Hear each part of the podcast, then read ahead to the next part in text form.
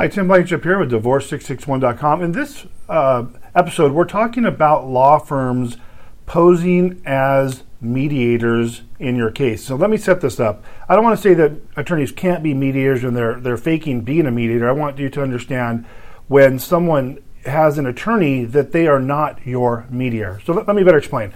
We had clients that were going to work with us. They were amicable, and uh, we were supposed to start on a certain date, and then I never got the call and when I followed up with them, it turned out that the other spouse went out and hired an, hired an attorney.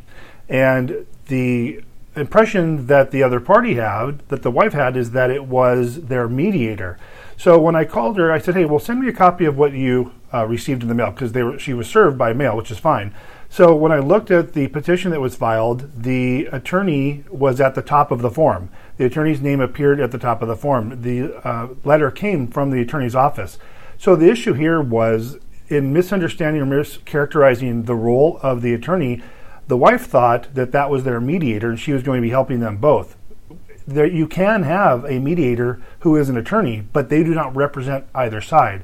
If you're receiving a petition or any paperwork from an attorney and their name is at the, at the top of the paperwork, they represent that party. They do not represent you, and they don't have your best interest in mind. In fact, they have their client's best interest in mind. So, in this particular case, I had to explain to this wife that she needed to respond. She couldn't take it on face value that this was going to be the you know the attorney mediating the case because she was the attorney of record uh, for the husband. And you got to be careful.